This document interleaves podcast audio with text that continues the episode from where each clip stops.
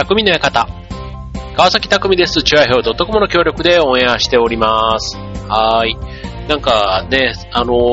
僕は来月、えっ、ー、と、フーダニットの公演がね、第20回公演、殺人処方箋というね、えっ、ー、と、刑事コロンボが出てくる芝居を、今、絶賛稽古中ではあるんですけど、こちらの芝居、実はあの去年の4月にね、えっ、ー、と、やる予定だったものが、えっ、ー、と、緊急事態宣言、まあコロナの影響でね、延期になり、で、それが、かれこれ、ね、1年3ヶ月ね、待って、ようやく、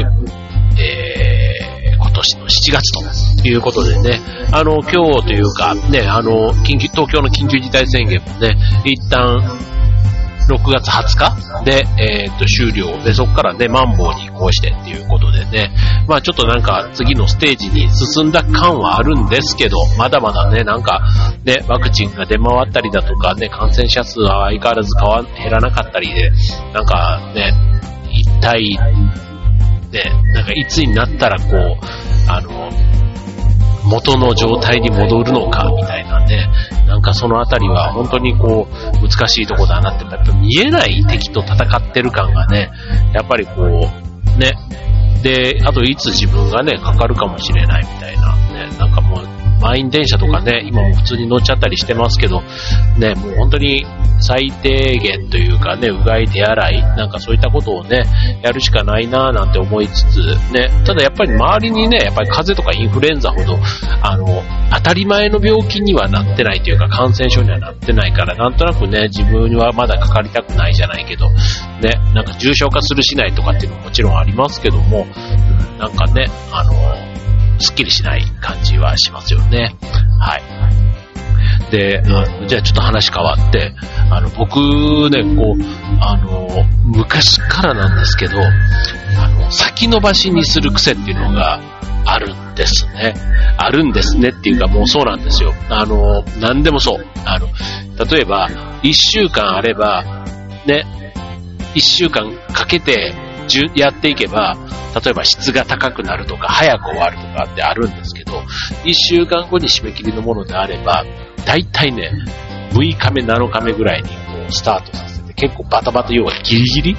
で、じゃあその残り5日間をどう過ごしてるかって言ったらね、あ、やらなきゃやらなきゃってずっと気にしてるみたいなね、そういう、あの、繰り返しなんですよ。で、例えばあの、英会話とかね、英会話も例えば月に10レッスンやらないとダメだとすると、ね、そしたら月に10レッスンだから、ね、週末とかコツコツやっていけば、1日1レッスンやっても10日でね、終わっちゃうわけじゃないですか。ね。で、なんですけど、それをやらずに、ずっと25日ぐらいまでほったらかしにして、ね、急に25日ぐらいから1日2レッスン、3レッスン、4レッスンと、ね、やって、こう、パタパタっとこうやると、やっぱり1日4レッスンやると、まあ2時間ぐらいかかって、結構終わるとヘトヘトになるわけですよね。そう。に、もう関わらず、ね、そこまで溜め込んでしまうっていうのは良くないなとかなと、ラジオの収録もそうですよ。ラジオの収録もね、もう水曜のね、あの夜というか木曜の0時ね、更新っていうのが分かってるんだったら、ね、あの日曜日とかね、あの週末とか撮ればいいのにっていつも思うんですけどね、どうしてもね、ギリギリまで置いといて、で、まあね、ギリギリまで置いた時に、またね、こう、奇跡的に、こう、ネタがいい感じで見つかる？そう、早めにやってもね、なんかね、いまいちこう集中力がというか、ね、続かないみたいなところがあって、やっぱりね、一番ね、ギリギリの方が、あの、やっぱり火事場のクソ力じゃないけど、発揮できるタイプなんだなって昔からちょっと思ってるところがあってですね。はい。と言ってもね、先延ばし、あんまり一般的にはね、いい言われ方はしませんので、えー、ちょっとね、今日はね、えー、仕事の先延ばし癖のある方、ね、必聴ですということで、えー、テーマ、先延ばしでお送りしたいと思います。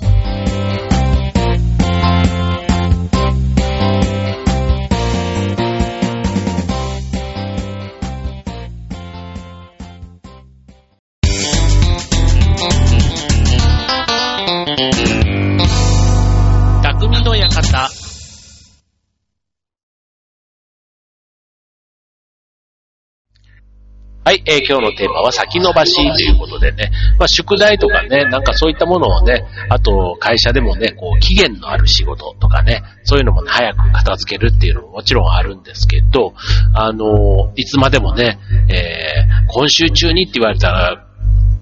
あの、例えば月曜日にね、今週中にって言われて、こう火曜日ぐらいに出してきたら、おすごい、まあ火曜じゃなくてもね、水曜、せめて木曜に出してきたら、お優秀だなってなるし、今週中って言って金曜日のね、まあ夕方ぐらいまで出してきたら、あ、まあ一応今週中って言ってたからなだし、まあ今週中って言ってもその金曜日の夜8時ぐらい出してきたらもうちょっとこれはダメだろうみたいな、ね、期限過ぎてるぞみたいな感覚とかで、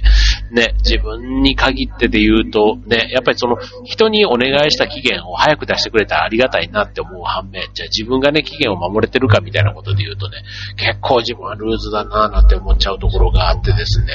本当反反省というか、で、たまになんか気が乗って早めにやった時のあの解放感。そう。だから、こうやることがあったりすると、例えばね、お酒飲むにしても、ああ、これやんなきゃっていうのが頭の片隅にあって、やっぱりスッキリしないんですよね。で、あの、例えば一日の終わりに、まあ、ご飯はね、あの、食欲っていうかね、お腹すくので、食事は夕飯するんですけど、その後の風呂。ね、風呂とか歯磨きとかをね、いつまでもね、ほったらかしにして、でも、風呂もいつか入らないとっていうね、そういうのもね、たまに、あの、7時とか8時とかにね、ペッて入ったりすると、9時ぐらいにはもうね、すっきりできるわけじゃないですか。で要は、すっきりできる時間が長くなるにもかかわらず、ね、それをね、先延ばしにしちゃうみたいなところがね、なんか目の前のバラエティとか見ちゃったりね、あと、なんかお菓子とか食べれたりとか、そんなことして、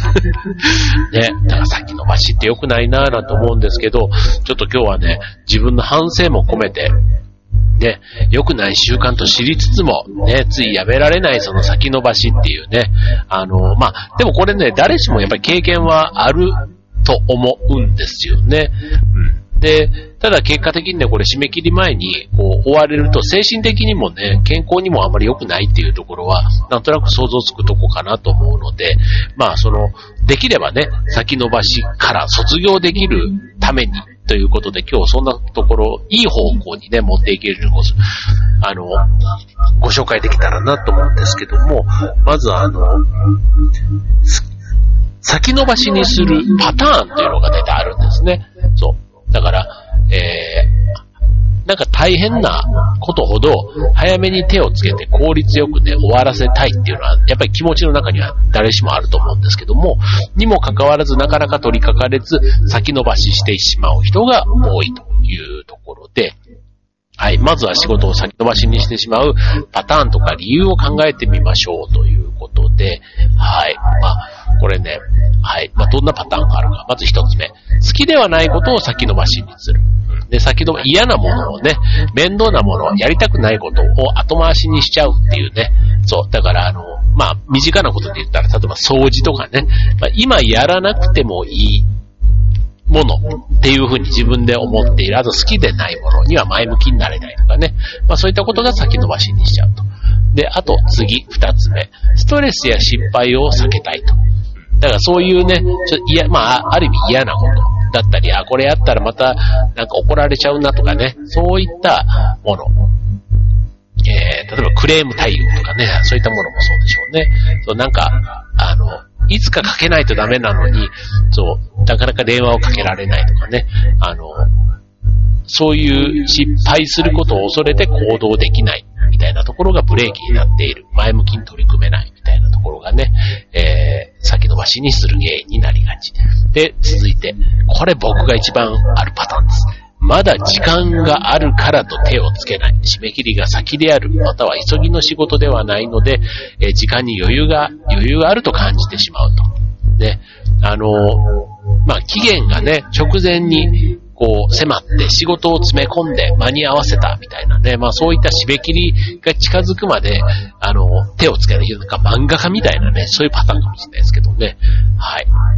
まあでもね、期限より早くね、えー、手をつけて早く終わらせられれば、それだけね、解放されるタイミングも早くなるっていうのはあるんですけどね。でもなんかね、そういう時よりね、追い詰められてやった時の方が短時間で、なんかいい成果が出てるような気もしないでもないみたいなね。そういうこともちょっと変な経験の部分があって、わざとね、追い込むような感じにしてたりすることも、なきにしもあらずです。はい。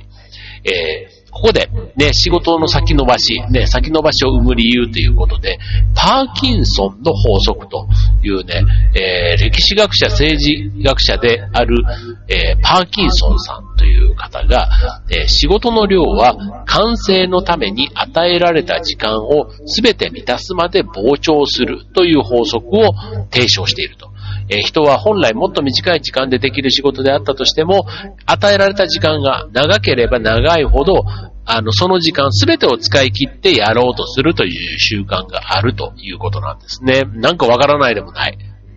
一日しかないとか言われたら一日の中でやれることをやるわ、やって、結果それなりになる。あの、舞台とか作るときとかまさにそうですよね。残り1週間って言われれば1週間の中で本番が迎えられる仕上げ方を多分やるんですけど、これが1ヶ月先って言ったらね、なぜかその、ね、直近の1週間はね、あまり燃えないというか、ね、そこで1週間をまるで1週間後に本番があるようにやれば、すごい集中力で、ね、さらにその1ヶ月後ってね、まだ3週間そこから先あるわけですから、さらに良いものが本来なら作れるはずなんですけど、そう、ょうどね、今まさにあの、劇団の公演がね、7月の9、10、11ってあって、ね、もう1ヶ月切ってきた中ではあるんですけども、まだね、セリフ実はね、入ってなかったりするんですよね。そう、だからこれはね、本当にもしこれが今週末の公演ってなったらね、今、このラジオの時なんかももう、あの、セリフ覚える方にもう頭がそっち抜けでもう、それどころじゃないって話かなと思うんですけど、はい、まあそういうね、あの、ところで心当たりがあります。で、ちなみに、ね、先延ばしすることのデメリット。ね、まあ一般的にね、先延ばしする、まあ追われてる感覚があったり、ね、あの、計画性っていう意味で言うと、あまり周りからもね、いい見られ方をしないなんていうところが、まあ、わかりやすいデメリットかなと思うんですけども、えー、先延ばしにすると、ね、集中力が低下して生産性が落ちる。えそれからビジネスパーソンとして成長できない。まあ、これはね、周りからの信用みたいなものですよね。あの、やっぱり早く仕事をやってくれる人には仕事が集まりやすい。要は良い仕事を任せてもらえるようになるということで、はい、えー、まあ自分がね、成長したい、チャレンジしたいって思ってるんだったら、なるべくそういう先延ばしせずに早くやるっていうことって大事ですよね、ということですね。はい。で、続いて、えー、仕事の先延ばしを防ぐ5つの方法。今日はね、ここがポイントになるかなと思います。はい。1つ目、先の仕事の予定を埋める。はい。仕事の先の予定を埋めることが先延ばしを防ぐ方法の一つ。で、来週や再来週に時間があると思うと、抱えている仕事に手をつけにくくなりますと。未来にやるべき作業があることを可視化すれば、今ある仕事にすぐ取り掛かるべきと認識できますと。カレンダーのできるだけ先まで、面会や打ち合わせの予定だけでなく、作業の予定もすべて書き込むということで、仕事の締め切りが先でも、今より後に時間を取れる見込みがないことが分かれば、今やっとかないとっていう風になるということですね。はい。後でやんなくちゃって言った時に、後が忙しければ、確かに今やっとかなくちゃってなるって、そういうことですね。ただ僕の場合はね、結構ね、後に時間があるんですよ。そう。だから今やんなくても、あの、後でやればいいっていうね。そう。だから先の予定を埋めるかって言ったら、そこを埋めちゃうと、あの、やれなくなるっていうんだ。ちゃんとコントロールしてるっていうことですよ。ね。はい、次、二つ目。えー、ちゃちゃ、だから、先の仕事を埋める。ね、それは結構大事だって。ね、すぐにやるためにね。はい、次、小さな目標達成を繰り返す。ね、えー、一つの仕事単位で考えると、期限までの時間が多くあるように見えて、仕事を先延ばしにしてしまいがちです。が、大きな仕事を、はやるべきこととゴールを細かく分けて、小さな目標を達成していく。ね、これダイエットとか何でもそうかもしれませんけども、まあ、難易度の高いもの、時間がかかると考えていたものも、一つ一つの作業で考えれば難しく考えなくて手をつけやすくなると。まあ、だから、あの、ね、課題が大きすぎる、多すぎるとかでどっから手をつけていいかわからないみたいなね、そういったところに対しては小さな目標を作って、それを一個ずつクリアしていくっていうのが大事ということですね。はい。続いて、えー、3つ目。2段階で締め切りを設定。で、締め切りを2つに分けることが大事と。で、パーキンソンのさっきのね、法則の通り、人は時間が多くあればあるほど仕事に時間をかけてしまいがちになるということで、最後の締め切りまで全てを完成させるということではなくって、途中で締め切りを設けてそれまでにやる作業を決めることで、大きな仕事を後回しにしないで済むと。むしろね、最初の10日かりの部分をやると、それに乗って、もう、あの、本来なら前半後半で分けようとしていたところも一気に後半までね、行って、で、さらにね、あの、その後考える余裕があるから、一回やったものをね、もう一回おさらいでね、見返したりする時間まで出てくるというところですよね。はい。続いて、えー、頭を使わないことからやってみる。頭を使う、ね、頭を使うやつだからなんかちょっと落ち着いた時にとかね、あの、今日は体調が悪いから体調が優れている時とか、今今日は眠いから眠くない時とかね、なんかなんかそういう風になりがちなんですけども、えー、深く考えることが面倒で仕事を先延ばしにしているっていうこともあると思います。だからまずは頭を使わず手を動かしてみるようなものからやってみるということですね。あの、意外とね、しっかり準備して完璧にし、あの、仕事をしたいとかね、そういう人ほど難しく考えて手をつけられなくなっちゃったりするというところがあるので、まあ、とりあえずなんか、まあ、やってみようみたいな、そういう気軽な気持ちでやってみるっていうのが大事ですね。はい。で、えー、最後、5つ目。今やるべきこと以外、目に入らないようにすると。これはね、あの、気が散るっていうことですよね。はい。えー、他のタスク、やることが気になってしまって、やるべき仕事を先送りにしてしまうという先延ばしのパターンです。はい。あの、なんかやろうとしててもスマホに目がいったとか、ね。なんかいろいろこう、僕ね、あの、でも、複数のものを、ま、一緒、同時並行してやるっていうのが結構好きなんですよ。だから一個のことに集中っていうよりは、あれもやってこれもやってたから、メールとかもね、結構ね、3つぐらいのメールをね、文章を右に行ったり左に行ったりして、あの、やってると時があります。はい。なんか、だから送るときにパッパッパって3つぐらいまとめて送るんですけど、なんかそれはね、一回こう、やって、ちょっと自分の中で寝かすんですよね。寝かして、また次のメール打って、えー、やると、前作った文章のところはちょっとまた頭がリセットされて、もう一回次読み返した時に、なんか、さらの目で見れる。そうするとね、意外とね、余計なことを書いてたりとか、なんか、あの、言い回しがくどかったりとか、なんかそういったところに気づけるんですよね。そう、だからこれもう一回サラで自分がメールを読むと読んだ時に、あ、これこんな風に書かなくてももうちょっとシンプルでいいかとか、同じこと繰り返し言ってんな、上と下でとかね、なんかそういうのに気づけたりすることがあるので、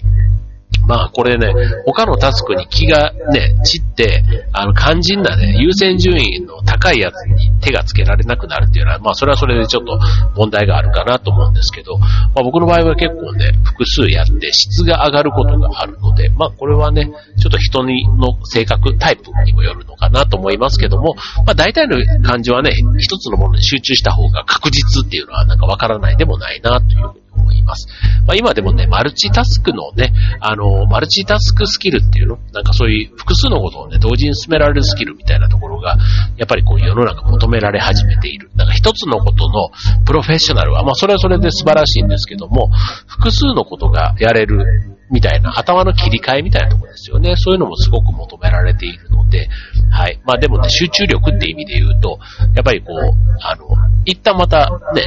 こう、赤、白、黒みたいなね、そういういろんなこう、やることの種類があったときに、赤から白になった時には赤のことを一旦忘れて、また再び赤に戻るときには赤のモードにこう気持ちを切り替えないとダメなので、やっぱりそこへのね、ちょっと時間のロスみたいなところはあるのかななんていうふうには思います。はい。ということでね、まあ、先延ばしする人っていうのをね、あんまり褒められたケースっていうのがないので、はい。できればね、先延ばしせずに早め早めっていうところが、まあ、日本人の性格もそうなんですけど、疲れるし、あの、優秀じゃないけど、そんな風に思ってもらえるのかななんていう風に思うと、うん、まあ、できることなら、できることからね、あの、やっていくっていうのは大事かなっていうふうに思います。まあ確かにね、あの、早めにやって、あの、気が楽になる、解放される、精神的にも楽になるっていうのはわからないでもないですね。はい、ということですので、はい、まあちょっとね、先延ばし、僕は本当に自分がそうだったというか、そうなので、はい、自分への反省の意味を込めて今日はそんなテーマにしてみました。